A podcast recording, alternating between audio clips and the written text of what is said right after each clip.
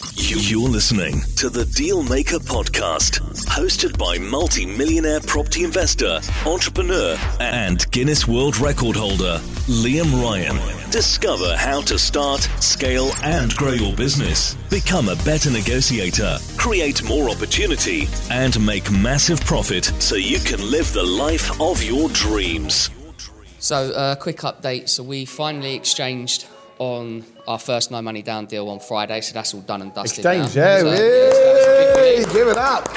yeah, yeah, that felt really good. Um, it proves the concept as well, so it was nice to put that into action. We've got a refinance deal going through, which should exchange on the first of April, so that's great. I would say my biggest thing is that I feel like I've not done enough. I feel like I should, should have done a lot more by now. Um, a big focus for me last year was on that family office deal, which obviously didn't come to fruition. And I think my big learning point from that was to actually make sure my pipeline's full up and I've got multiple deals in that pipeline ready to come through rather than just going in on one. So that was definitely a big lesson learned from me. I've got, I've raised some good joint venture finance even this year, even though we're just hitting Feb. So the aim is to actually look at two or three deals at the same time. So we're looking at a flip with one bit of joint venture finance. Then there's two JV partners we've got where we're looking to do the buy refurbished refinance route. Um, with one, it's mainly buy to let, and with the other, it's looking at BRRR to SA. So slightly three different strategies, but they're the buy refurbished refinance are very closely linked, and the flips are just something that form part of our deal analysis anyway. As I said, I feel like I should have done a lot more by now.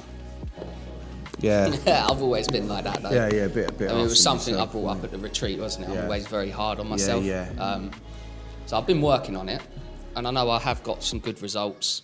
You know, raised a very decent amount of joint venture finance now. First no money down deal done. So it's great on paper. I get that.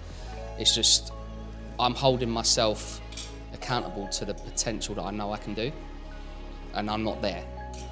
So that that's why I'm hard on myself because I know I can do it. So yeah, that, that's my. I, th- I think thing at the something we all have to remember. It's a journey, isn't it? Yeah, it's a journey, and, uh, and it's it's you know assets for life, right? You know, we're here for a lifetime, and yeah, we'd all like it to be quicker, right? I know, I know, I know, I would, but yeah, but you know, there are going to be these the the No, no, I love it. Like in terms of you know, Liam asked a question earlier about what's your motivation. Mine's still through the roof, and I enjoy it as well. Like I enjoy the joint venture, raising finance. I love doing that. Like it, I just enjoy having conversations with people, Yeah. seeing how I can help them, and you know, especially paying back the private funder on Saturday after the deal completed. Like you know, getting their feedback and everything that was better than actually the money that was made on the deal. It was the fact that I'd actually helped someone create passive income whilst they've got a hectic life back in London, small family, haven't got time to actually try and invest. yeah.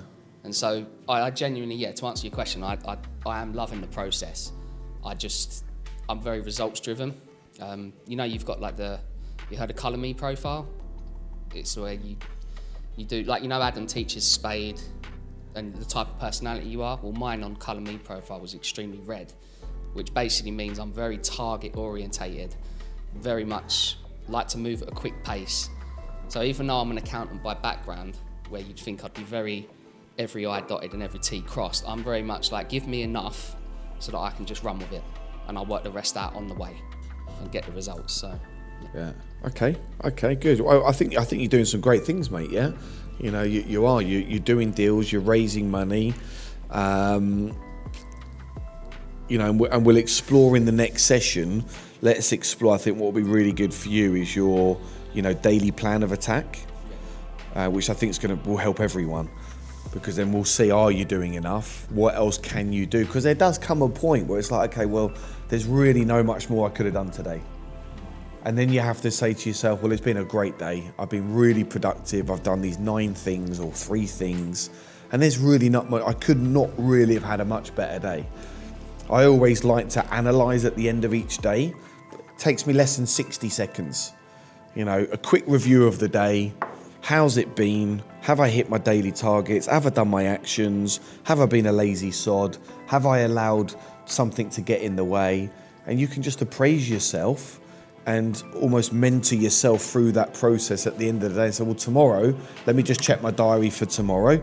Let me have a quick little look. What's in? Because again, if you're not running a diary system, you're not going to be productive. You think you are, but it means you're winging it.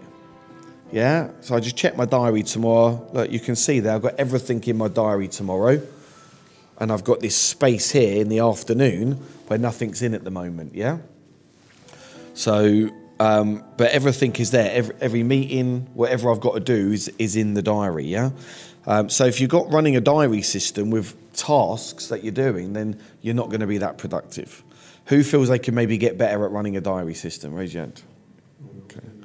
Yeah, you always get better. Yeah. Who, who's actually not running a diary system? And it's fine. Yeah, be, be honest. It's cool, cool. Yeah, and I'm sure you're not the only one. Yeah, you're the only one brave enough to put your hand up, Joan. Yeah.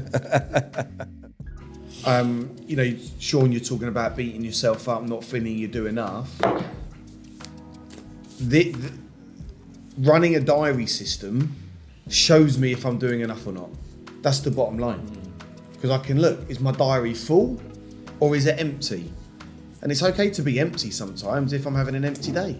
Everyone write down one, two, or three things that you can improve or do that's going to help you with procrastination, motivation, having a better plan. What you know, because there'll be things that we've just shared that you are doing, and there'll be some things we've shared that you definitely aren't doing. So write down at least one thing. If you want to write down a couple more actions, because we want you to take actions from this session. Does that help? Yes or no, guys? Yes. Excellent. Good. Hey, I really hope you've enjoyed tuning into this mastermind session. I love working with ordinary people, helping them get extraordinary results, really showing them how to start, scale, and grow a property portfolio. The market right now is very strong. There are literally so many property opportunities that you can access, but maybe you're in a position right now where you want to get into property, but you don't know where to start. You're not too sure how to find the deals, how to find the money. Maybe you think you need lots of money, lots of experience, and lots of time. Well, hey, just imagine for a few moments that you are now a professional property investor.